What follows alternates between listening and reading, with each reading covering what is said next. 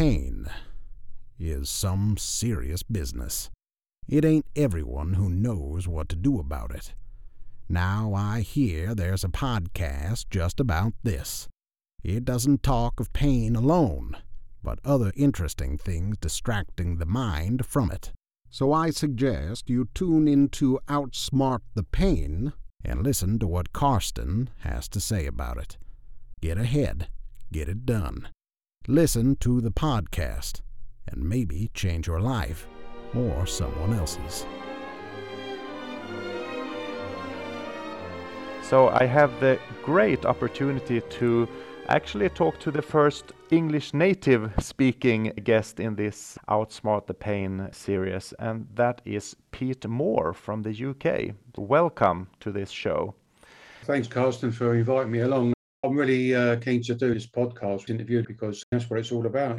Pain becomes overwhelming, but we need some tools and skills to get our confidence back so that we get ourselves back in the driver's seat. I love the title of the book, Outsmarting Pain. And for all the listeners out there, you can go to my website and see the transcript of this pod if you don't understand everything that Pete says or that I say. We will not go too deeply in, into your own story, but since you actually are a person with pain, you're just not a lecturer or author, you are someone who experienced pain. What was your turning point? When and how did you decide that I need to do something about this? That's a question I get asked quite frequently, and uh, sometimes I get fed up talking about it. But I think it's important because other people out there listening to this who are struggling with their pain will identify. Back in the early 90s, I'm back. I was prolapsed, went to the doctor and got the pills, and it wasn't getting any better. Days went into weeks, weeks went into months and months went into years. I was really struggling, and my lowest point and where I think I had to take action was on my birthday, 31st December 94. I actually think about ending my life because then I was in mid 40s and uh, I just couldn't see what's the future. there was no future. It's just every day melted into the next one. Pain was just going on every day, and I just woke up and said, "How much pain am I going to be in today?" Looked in the mirror I saw myself and I thought, this is the guy that's going to get me out of this mess. So it was about me taking action. There was no computers. There was no such thing as email. A lady in Norfolk who told me about the pain management program she'd been on in London. I, I contacted them. I've got to get myself on this program. And it's 25 years ago, actually, 1996, that I went on there on the program. And what that program uh, gave me, Karsten, it gave me the tools and skills. I was stretching, exercising on a daily basis. But more importantly, it gave me the confidence to manage my pain myself. I'm doing more things now, you know. You're saying something very important because you started with saying that you had three prolapsed discs. I know that there are people out there who has a pain where they can't really see anything anywhere that is related to their pain, and, and that is still a, a real pain. But you did actually have prolapsed discs, but I don't hear you say anything about surgery or like many people I meet that they start by thinking, oh, this is the way I have it now. Three prolapse disc at this age, this is just going downwards. Yeah. I, I, can't hear anything uh, like that. Uh, didn't you think that these discs really need some re repair, or, or how did you manage that part? Well, you know, I become a doctor shopper. I was a therapy shopper. I'd had X-rays, I'd had MRI scans, and they the scans come up and the X-ray. That I, I'm not pain free, but, but my pain levels are such a low frequency they don't really bother me. And as I become an older person with osteoarthritis and joints, keeps all that all that down as well. I had some really negative messages said to me back in the day. Uh, one orthopedic surgeon, he, he, said, Your spine is like a digestive biscuit. Digestive kex. Mm. Your spine is like a digestive biscuit. oh. I have someone where the radiologist said that your spine looks like a rotten flagpole. How how do you get these people to start mobilizing if they know mm. that their whole body is supported by a rotten flagpole or yeah. crumbling digestive biscuits?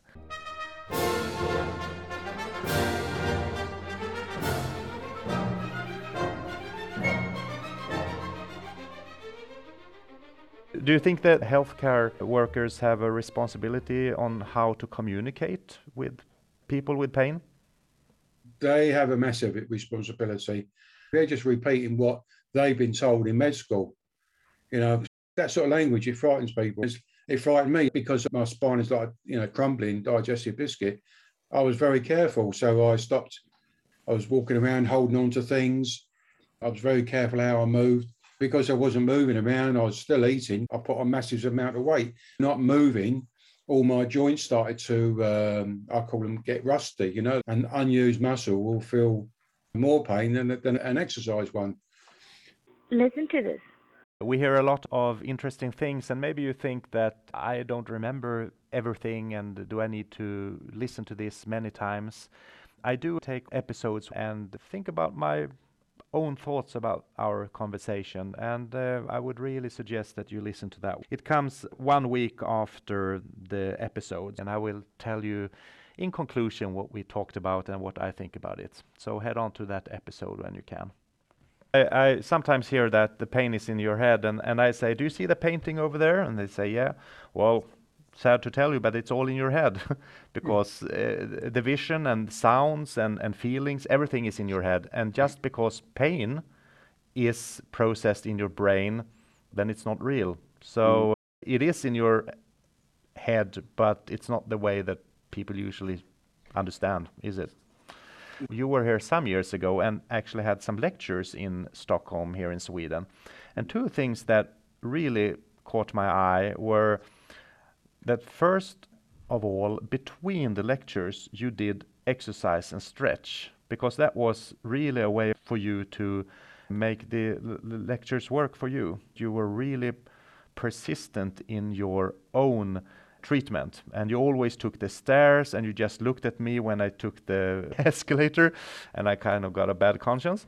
The the second thing was that someone asked from the, the audience that now when you're pain free or less pain or something like that, of course it's easy for you to travel around and, and have lectures. And you answered, Well, actually, I have more pain now than I had before, but I know how to deal with it, or, or something like that. Yeah. That was really revealing for all of us that you could have a better life and not even thinking about pain more than treating it. So you talk about self management. That's like your big deal. You are the beacon of light for self management. Could you just tell us what is that? What does that have to do with pain treatment? Yeah, self management, so in collaboration with the healthcare professional, what they're doing is actually working more closely in their, in their circle of support.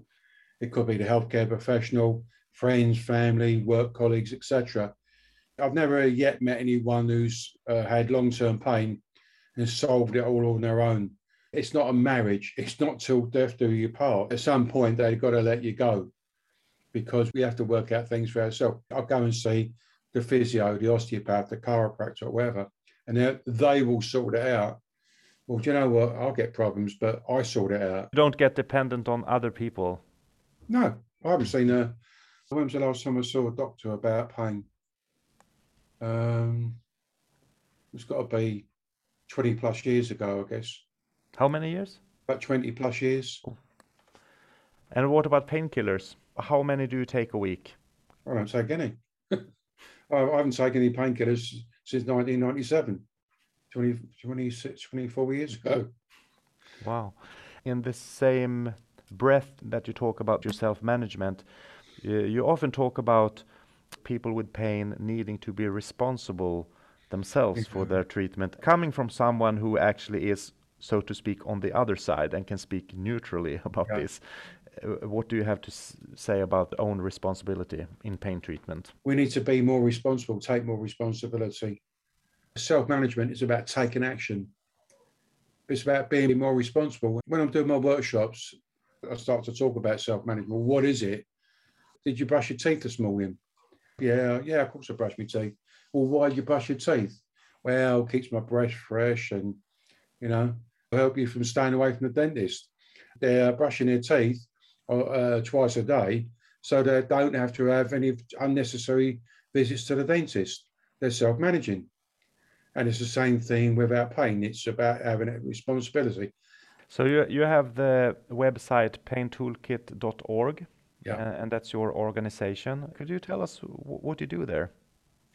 Yeah, the Pain Toolkit, it's become uh, quite a popular uh, resource now, not only for people with pain, but also healthcare professionals being able to supply that information in a format that people like to learn from. I think about all the manuals. I really want a list how to do things, and nowadays you always have to watch a video on how, and, and it's like seven minutes, and I want to read a list and just do it, and not talk about four minutes on how to prepare to do those last two minute things.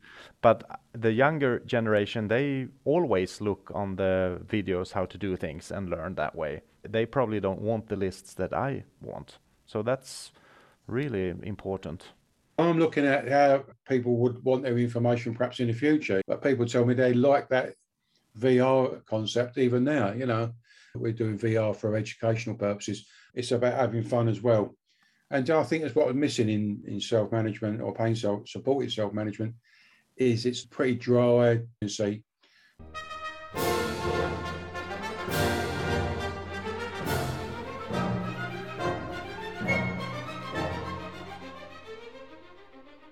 I had a patient who said that in all other medical conditions, the physician asks how you feel and your symptoms, and then they talk about treatments and decide on something to do. But when it comes to persistent pain, it seems like the physician already made up his or her mind that it doesn't matter what you say, they already know what to think about mm. this. Is that true, or was that just one patient saying that? No, no, it's true.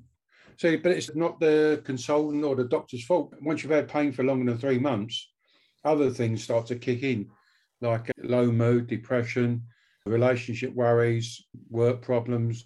You get tired more e- easily, lose your fitness, get depressed, and these things here become more more of a problem than the actual pain itself.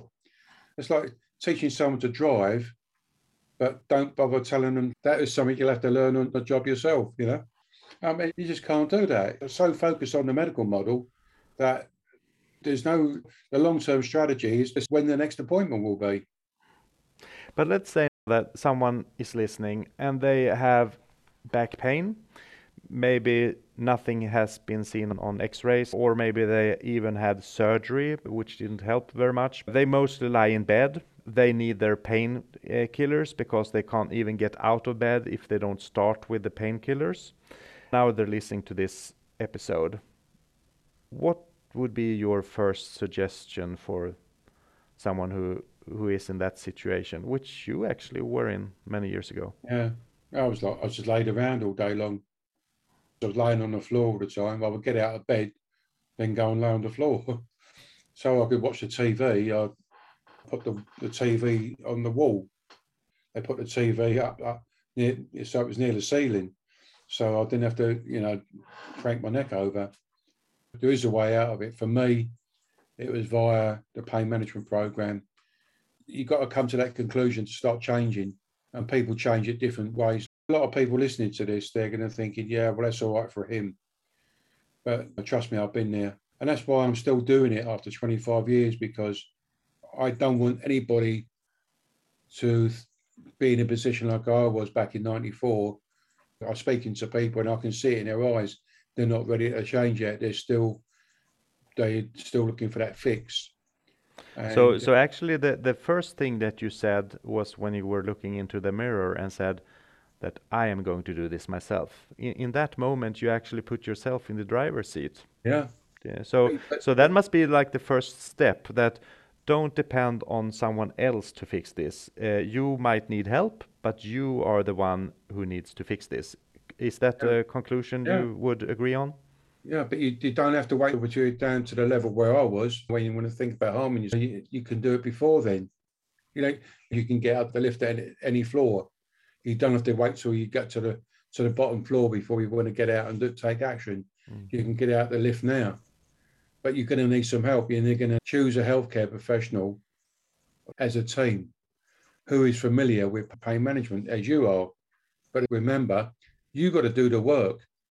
They're going to help you build a plan together, but you're going to have to do the work. I've read your book. Now send me the muscles. Mhm. It ain't going to happen. You you got to put the work in. Mm. Can anyone become better, or are there people that will never get better? That's a really tough question. I'm going to be honest with you. I've got a brother-in-law, right? He, he's had back pain longer than me. So ask me how many times he's rung me up for any help and advice. Zitch, zero. He's still struggling now. And as he's becoming an old person, because of all the pills he's been taking, he's now got severe stomach problems. But he, he ain't ready. He still isn't ready. He, he's in that medical model and he ain't coming coming out of it. So, what would you say is the biggest obstacle for people who do not get better, uh, in your view? First off, you've got to come to that conclusion that you want to move on. I've become sick and tired of being sick and tired. I don't think a healthcare professional can't they decide that for you. You accepting that pain is going to be with you for a long period of time. But if someone says, "Oh, I want to move on, but I can't because I have too much pain," So much pain now, but teaming up with the right healthcare professional, an experienced healthcare professional who is uh, familiar with pain self-management, and then work together. Carsten, I'm not an academic fella. I've never been to university. I've got no medical qualifications whatsoever. But all I can, all I can really say to you and the listeners there is that if I can do it, you can do it. That's really great. I'm very happy to talk about these issues with someone who is not a physician because I think that many people can relate better to you than to me because I'm still a doctor who tries to tell people how to do. I really think that reading the book Outsmart the Pain would be a good start because we use patients' experiences, what, what have worked for them. My co-author is also experiencing pain, so you could start there. Pete, it's been such a pleasure to talk to you. Uh, I hope it won't end here because probably many listeners will actually surf into paintoolkit.org. And I hope that we have been able to give them some sort of advice in this episode. Thank you very much for inviting me, Carsten. For everyone out there, be well and prosper.